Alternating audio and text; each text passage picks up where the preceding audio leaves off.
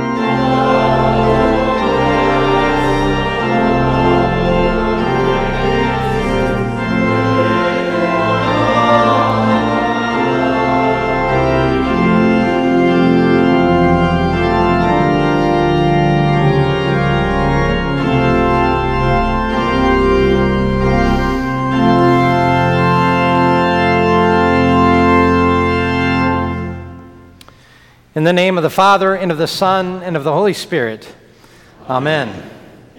If we say we have no sin, we deceive ourselves, and the truth is not in us. But if we confess our sins, God, who is faithful and just, will forgive our sins and cleanse us from all unrighteousness. Let us then confess our sins to God our Father. Most merciful God, we confess that we are by nature sinful and unclean. We have sinned against you in thought, word, and deed, by what we have done and by what we have left undone. We have not loved you with our whole heart. We have not loved our neighbors as ourselves. We justly deserve your present and eternal punishment. For the sake of your Son, Jesus Christ, have mercy on us. Forgive us, renew us, and lead us so that we may delight in your will and walk in your ways to the glory of your holy name. Amen. Almighty God, in his mercy, has given his Son to die for you, and for his sake forgives you all your sins. As a called and ordained servant of Christ, and by his authority, I therefore forgive you all of your sins. In the name of the Father, and of the Son, and of the Holy Spirit. Amen.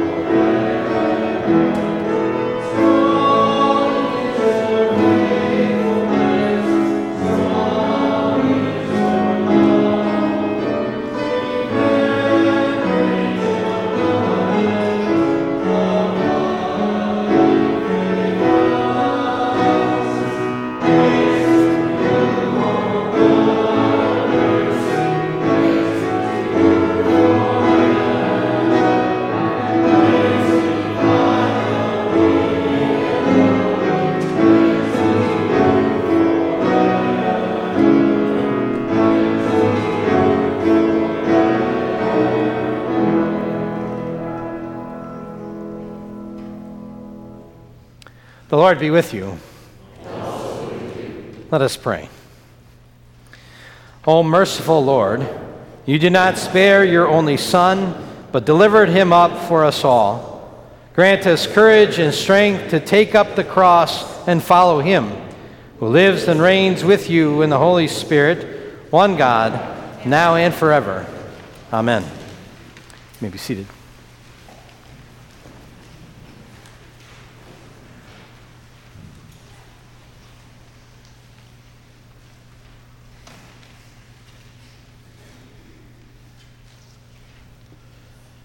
The Old Testament reading is from the 30th chapter of Deuteronomy. See, I set before you today life and prosperity, death and destruction.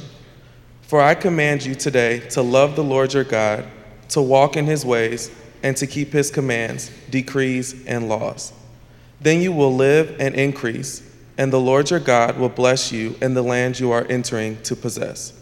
But if your heart turns away, and you are not obedient, and if you are drawn away to bow down to other gods and worship them, I declare to you this day that you will certainly be destroyed. You will not live long in the land you are crossing the Jordan to enter and possess.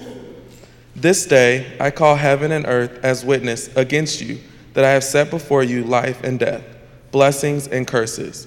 Now choose life, so that you and your children may live, and that you may love the Lord your God Listen to his voice and hold fast to him. For the Lord is your life, and he will give you many years in the land he swore to give to your fathers, Abraham, Isaac, and Jacob. This is the word of the Lord.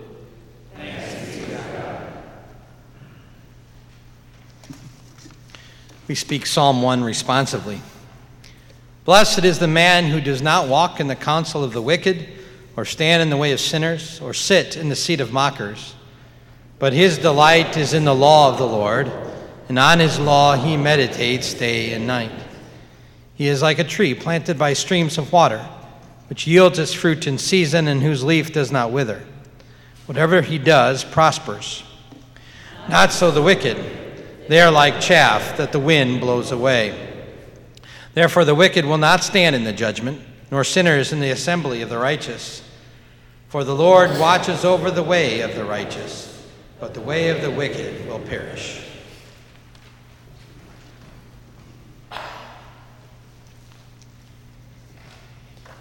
The epistle is from Philemon.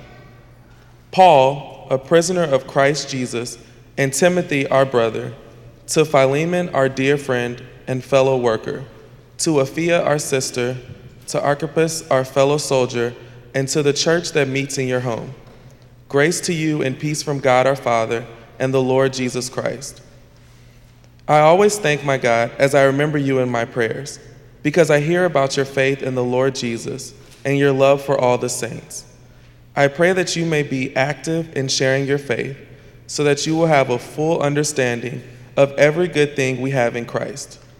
Your love has given me great joy and encouragement, because you, brother, have refreshed the hearts of the saints. Therefore, although in Christ I could be bold and order you to do what you ought to do, yet I appeal to you on the basis of love.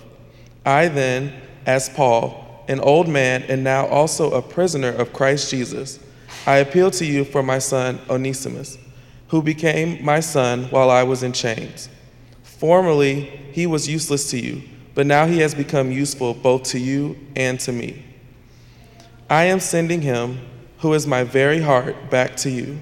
I would have liked to keep him with me so that he could take your place in helping me while I am in chains for the gospel. But I did not want to do anything without your consent, so that any favor you do will be spontaneous and not forced. Perhaps the reason he was separated from you for a little while was that you might have him back for good, no longer as a slave, but better than, than a slave, as a dear brother. He is very dear to me, but even dearer to you, both as a man and as a brother in the Lord. So if you consider me a partner, welcome him as you would welcome me. If he has done you any wrong or owes you anything, charge it to me. I, Paul, am writing this with my own hand. I will pay it back, not to mention that you owe me your very self. I do wish, brother, that I, have, that I may have some benefit from you in the Lord. Refresh my heart in Christ.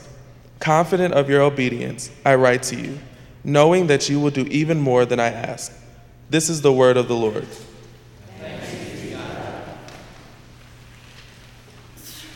We stand. The Holy Gospel according to St. Luke, the 14th chapter. Glory to you, O Lord.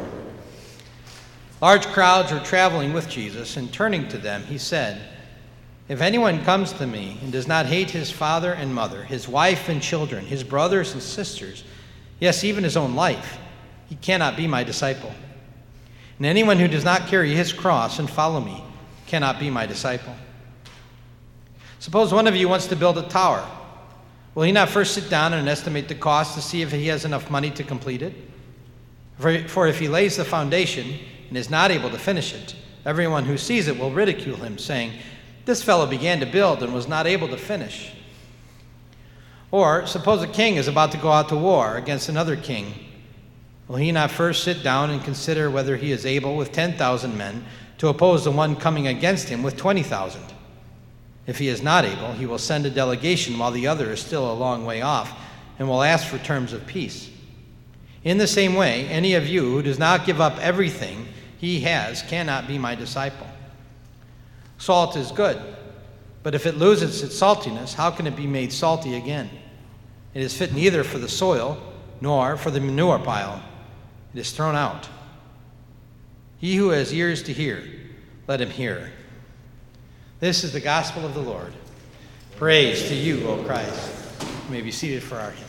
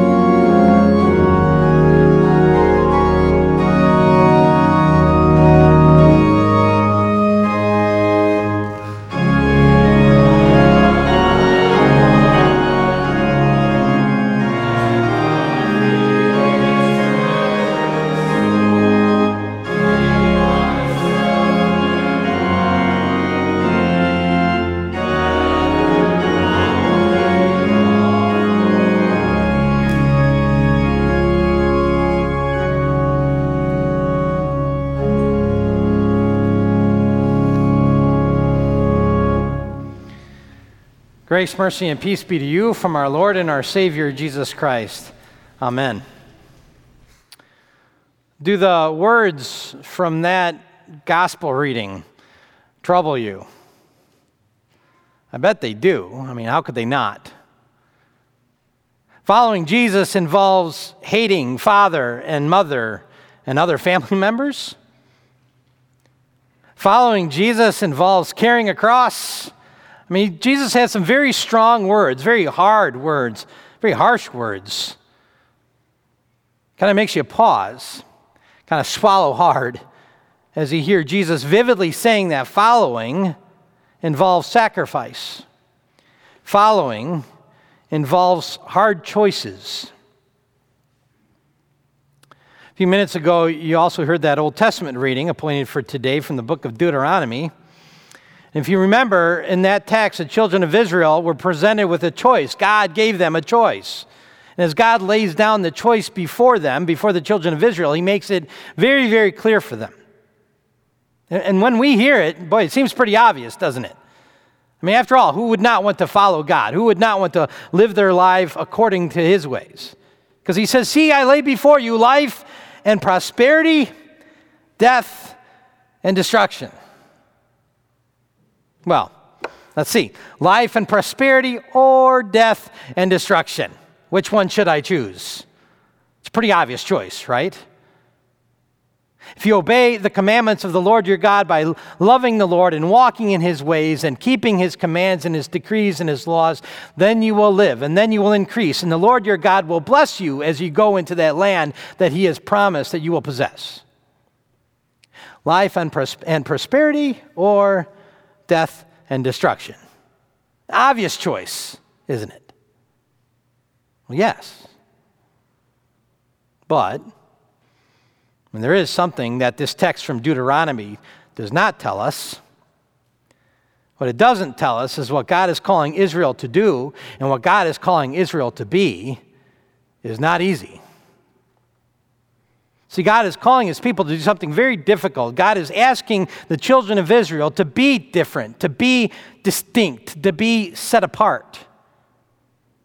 If they make the choice to follow those commandments that God is giving to them, then they are going to be a people who follow but one God. And that's very, very different. I mean, that's kind of strange in our culture, but back in theirs, that would make them very different. Very distinct, very set apart, because everybody else around them, all the people in their cultures, in their religions, they had many, many gods. To be different, to be distinct, to be set apart. It means that they are going to follow those commandments that guide them. And that means that they can't live like everybody else around them is living. Their morality is going to be different. Their, their standards are going to be different. Their very culture is going to be different to be different, distinct, set apart. That is what God is calling them to do, and that is what God is calling them to be. And that is not easy. So we see why that choice becomes a little more difficult. And when you look at the gospel reading for today, you might say that, well, that's the same thing that Jesus is saying. If anyone comes to me and does not hate his own father and mother and wife and children and brothers and sisters, yes, even his own life, then he cannot be my disciple. We say, hey, wait a minute, hold on. I thought we were supposed to call, we are called and we're supposed to love our father and mother and sister and brother and wife and children. What's going on, Jesus? Well, it's a challenge, isn't it? In fact, it's a choice to be different, distinct, set apart. And those challenging words of Jesus, they go right to our hearts. Because Jesus is saying that nothing is to come in between us. Nothing. He who loves his father or mother or family more than me is not worthy of me. He who loves himself more than me cannot call himself my disciple. I tell you the truth, Jesus says, if you are unwilling to sacrifice for my sake and take up your cross, if you allow anything else to get in the way of our relationship, you cannot call yourself my disciple. It's almost as if Jesus is saying, Let me make this as clear as I can. Christian discipleship is very serious business. Because discipleship is total commitment to me. Discipleship and commitment to me, it might cost you everything that you've got. And to, the, to be a disciple, I am calling you to be different, to be distinct, to be set apart. I don't know about you, but I don't really like to hear things like that. Because I don't want to be challenged to total commitment. And I don't like to hear about risks, risks of suffering perhaps, or hardship, or, or sacrifice. I mean, the idea of being a disciple of Jesus, that appeals to me very, very much. But I'd rather do that to be a disciple with no cost involved. Wouldn't you? I mean, I don't want to change. I don't want to be different or distinct or set apart. But Jesus talks about complete allegiance. And Jesus talks about total commitment. And Jesus says, Love me with all your heart and all your soul and all your strength and all your mind. says we're to be different, distinct, set apart. He talks about how nothing should get in the way of our relationship with Him. And that, as you probably know, is not easy. It's uncomfortable and it's challenging. but oh, is it necessary to talk about? And think about it. What, what gets in the way of your relationship with your Lord? I think a lot of things get in our way, a lot of things get in my way. But what gets in the way for you? Is it relationships like Jesus is talking about that we have with people that consistently just kind of pull us away from Jesus? Even if it is our own family, our father or mother, our wife or children, nobody can come in between us, Jesus says. What gets in the way for you?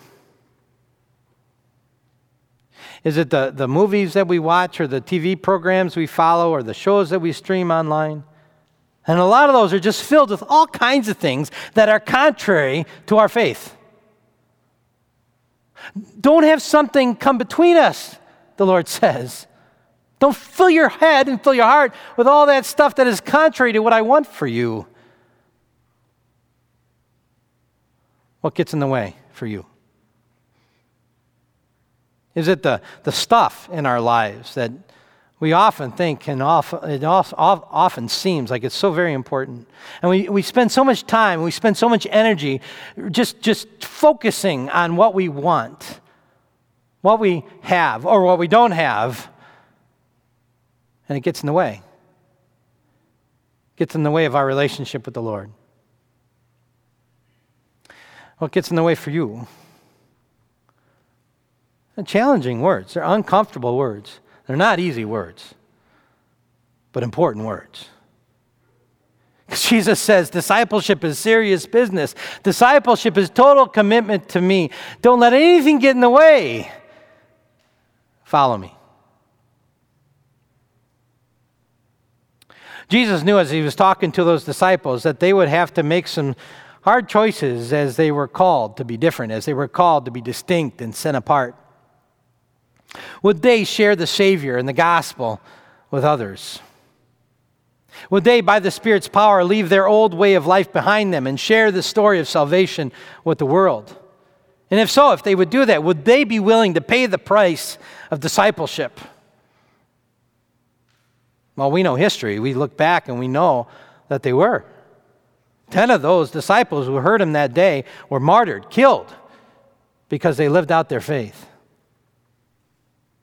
And even if we Christians, by God's grace, do not have to face that kind of thing here in our country, that does not mean that we will have an easy life as we follow Jesus. The Bible never says you're going to have an easy life by following Jesus. When we profess faith in Jesus Christ as our Savior, we will undoubtedly be faced with some difficult choices. Most of those choices revolve around whether we follow the easy way of this world or the difficult way of the Savior, the narrow path, as Jesus calls it, as He calls us to be different and to be distinct and to be set apart. So I've got to ask if, if the way of Jesus is so difficult, if being a disciple of Jesus and his call to be, to be different, to be distinct, to be set apart, can at times be so hard, then why would anybody in their right mind want to be Jesus' disciples? Why would you want to be a disciple of Jesus? I think a story maybe can help us with that question. A woman was dying. She was relatively young, in her early 40s. But she was dying because she had a bad heart, and the doctors couldn't do anything more for her. She was on a, a myriad of drugs, but those drugs could only do so much, and she was getting worse. She had to face the fact that she would maybe not be there for the weddings of some of her kids. She would never hold a grandchild on her lap. She agonized how she was going to have to say goodbye to her husband. And she had to come to grips with the knowledge that she was dying and there was just no cure. Then, in a, in a different state, a young man had an accident. And for that young man, there, were, there were no farewells to his family and to his friends. There was no time to prepare. I mean, there was an accident, he was gone. His wife, in a beautiful act of mercy and grace and love, donated his organs. And this young woman, she got a call Be at the hospital in an hour. We have a tissue match. We have a new heart for you. And she was there, of course. And the surgery worked. And she went home. And there she regained her color in her cheeks and she could move around. She slowly began to recover. And for the first time in a long, long time, she had a future to look forward to. And as she recovered over time, within this woman was this, this great desire to know more and more about this young man whose heart was beating now in her chest. This young man who died so that she might live. Every breath that she took, every day that she lived, was because of his heart that was within her. And she grew in time to love that young man, to love his family. That young man who had a terrible cost had given her the gift of life. That woman lives because that young man died.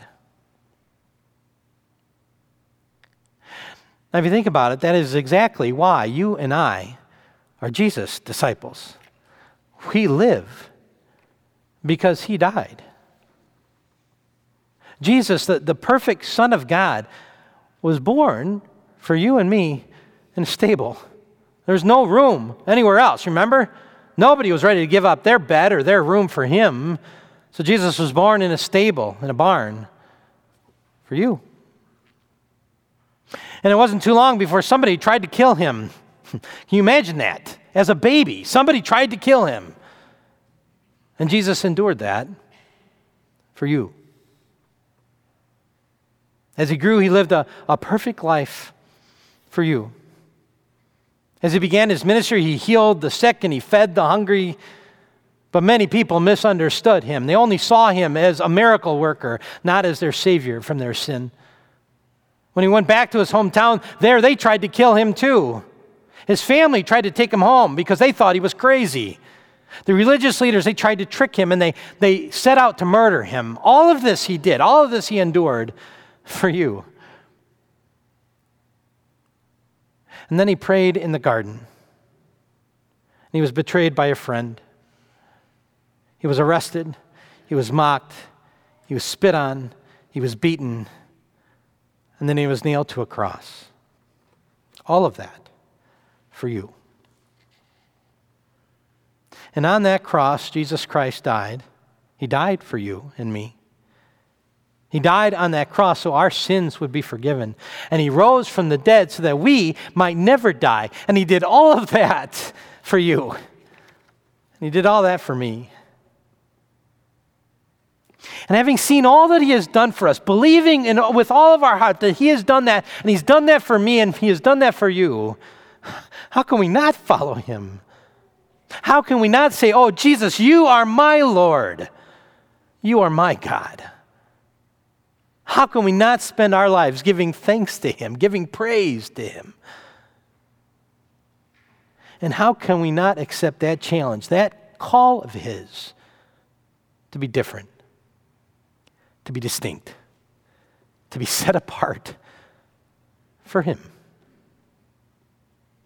Amen. Now may the peace of God, which surpasses all understanding, keep our hearts and our minds in Christ Jesus. Amen. Would you please stand with me as we confess together our faith in the words of the Apostles' Creed? That's printed for you on page 7 in your bulletin. Together we confess. I believe in God, the Father Almighty, maker of heaven and earth and in Jesus Christ, his only Son, our Lord, who was conceived by the Holy Spirit, born of the Virgin Mary, suffered under Pontius Pilate, was crucified, died, and was buried. He descended into hell. The third day he rose again from the dead. He ascended into heaven and sits at the right hand of God the Father Almighty. From thence he will come to judge the living and the dead. I believe in the Holy Spirit, the holy Christian church the communion of saints, the forgiveness of sins, the resurrection of the body, and the life everlasting. Amen. May be seated as we gather our offering to the Lord.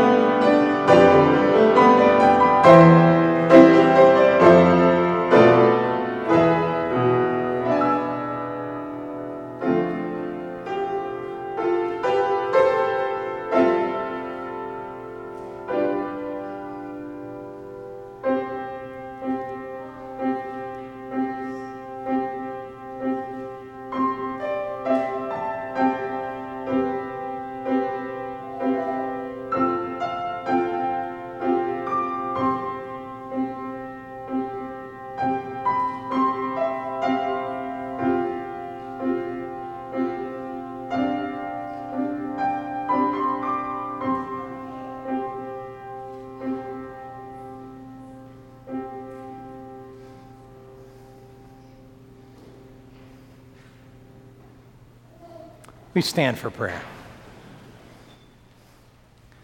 Let us pray for the whole people of God in Christ Jesus and for all people according to their needs. Almighty God, we give thanks for all your goodness and for the love that sustains us from day to day. We praise you for the gift of your Son, our Savior, in whom we have redemption, the forgiveness of sins. We thank you for the Holy Spirit, the Comforter, for the means of grace, for the lives of all faithful people, and for the hope of the life to come. Help us to treasure in our hearts all that you have done for us, and enable us to show our thankfulness in lives that are wholly given to your service. Lord, in your mercy, hear our prayer. Merciful God, you have given your people your word that every nation may hear the one message of Jesus Christ. Raise up faithful servants of Christ and preserve your truth among us, that the gospel may bear fruit in the prayers and praises of people from every nation, tribe, language, and people. Lord, in your mercy, hear our prayer. Almighty God, without your help, our labor is useless. Give your guidance to all who seek your will, that they may hear your voice in the Holy Scriptures Rejoice in the gifts and talents that you have given, and see the vocations you have already entrusted to them. Grant that your people may always live, speak, and act according to your will. Lord, in your mercy, hear our prayer. Lord God, Prince of Peace, as wars wage around the world, as the threat of war looms in many places, as we endure violence in the streets of our own neighborhoods, we ask that you would intervene and bring calm amidst the strife. Turn the hearts of enemies to peace and bring resolution to the many difficult problems that exist. We ask you to work deep within the souls of people everywhere, that the precious seed of the gospel may take root and bear the fruits of faith and love, that all people may find peace in you. Lord, in your mercy, hear our prayer. Lord God, Jesus Christ, through you, God has visited his people. Continue to visit the sick, those who suffer chronic disease or pain, all homebound, and all in nursing homes or hospitals. And grant health and recovery according to your good and gracious will. Today, we especially remember before you Linda Edgington, Dwayne McCain, Faye Snyder, and Barbara Merck. Make your presence known to them, and if it be your will, bring them back to health. Lord, in your mercy, hear our prayer. Heavenly Father, especially on this Labor Day weekend, we ask that you would grant that the wealth and the resources of this rich land be profitably used so that all persons may find fulfilling employment and receive just payment for their work. We also commend to your care those who suffer want and anxiety from lack of work. Lord, in your mercy, hear our prayer. Into your hands, O Lord, we commend ourselves and all for whom we pray, trusting in your mercy through your Son, Jesus Christ our Lord. Amen. Lord, remember us in your kingdom and teach us ever to pray. Our Father, who art in heaven, hallowed be thy name. Thy kingdom come, thy will be done, on earth as it is in heaven. Give us this day our daily bread, and forgive us our trespasses, as we forgive those who trespass against us. And lead us not into temptation, but deliver us from evil. For thine is the kingdom and the power and the glory forever and ever. Amen. Now may the Lord bless you and keep you. The Lord make his face shine on you and be gracious to you. The Lord look upon you with favor and give you his peace. Amen. We remain standing as we sing our closing hymn together, hymn number 853.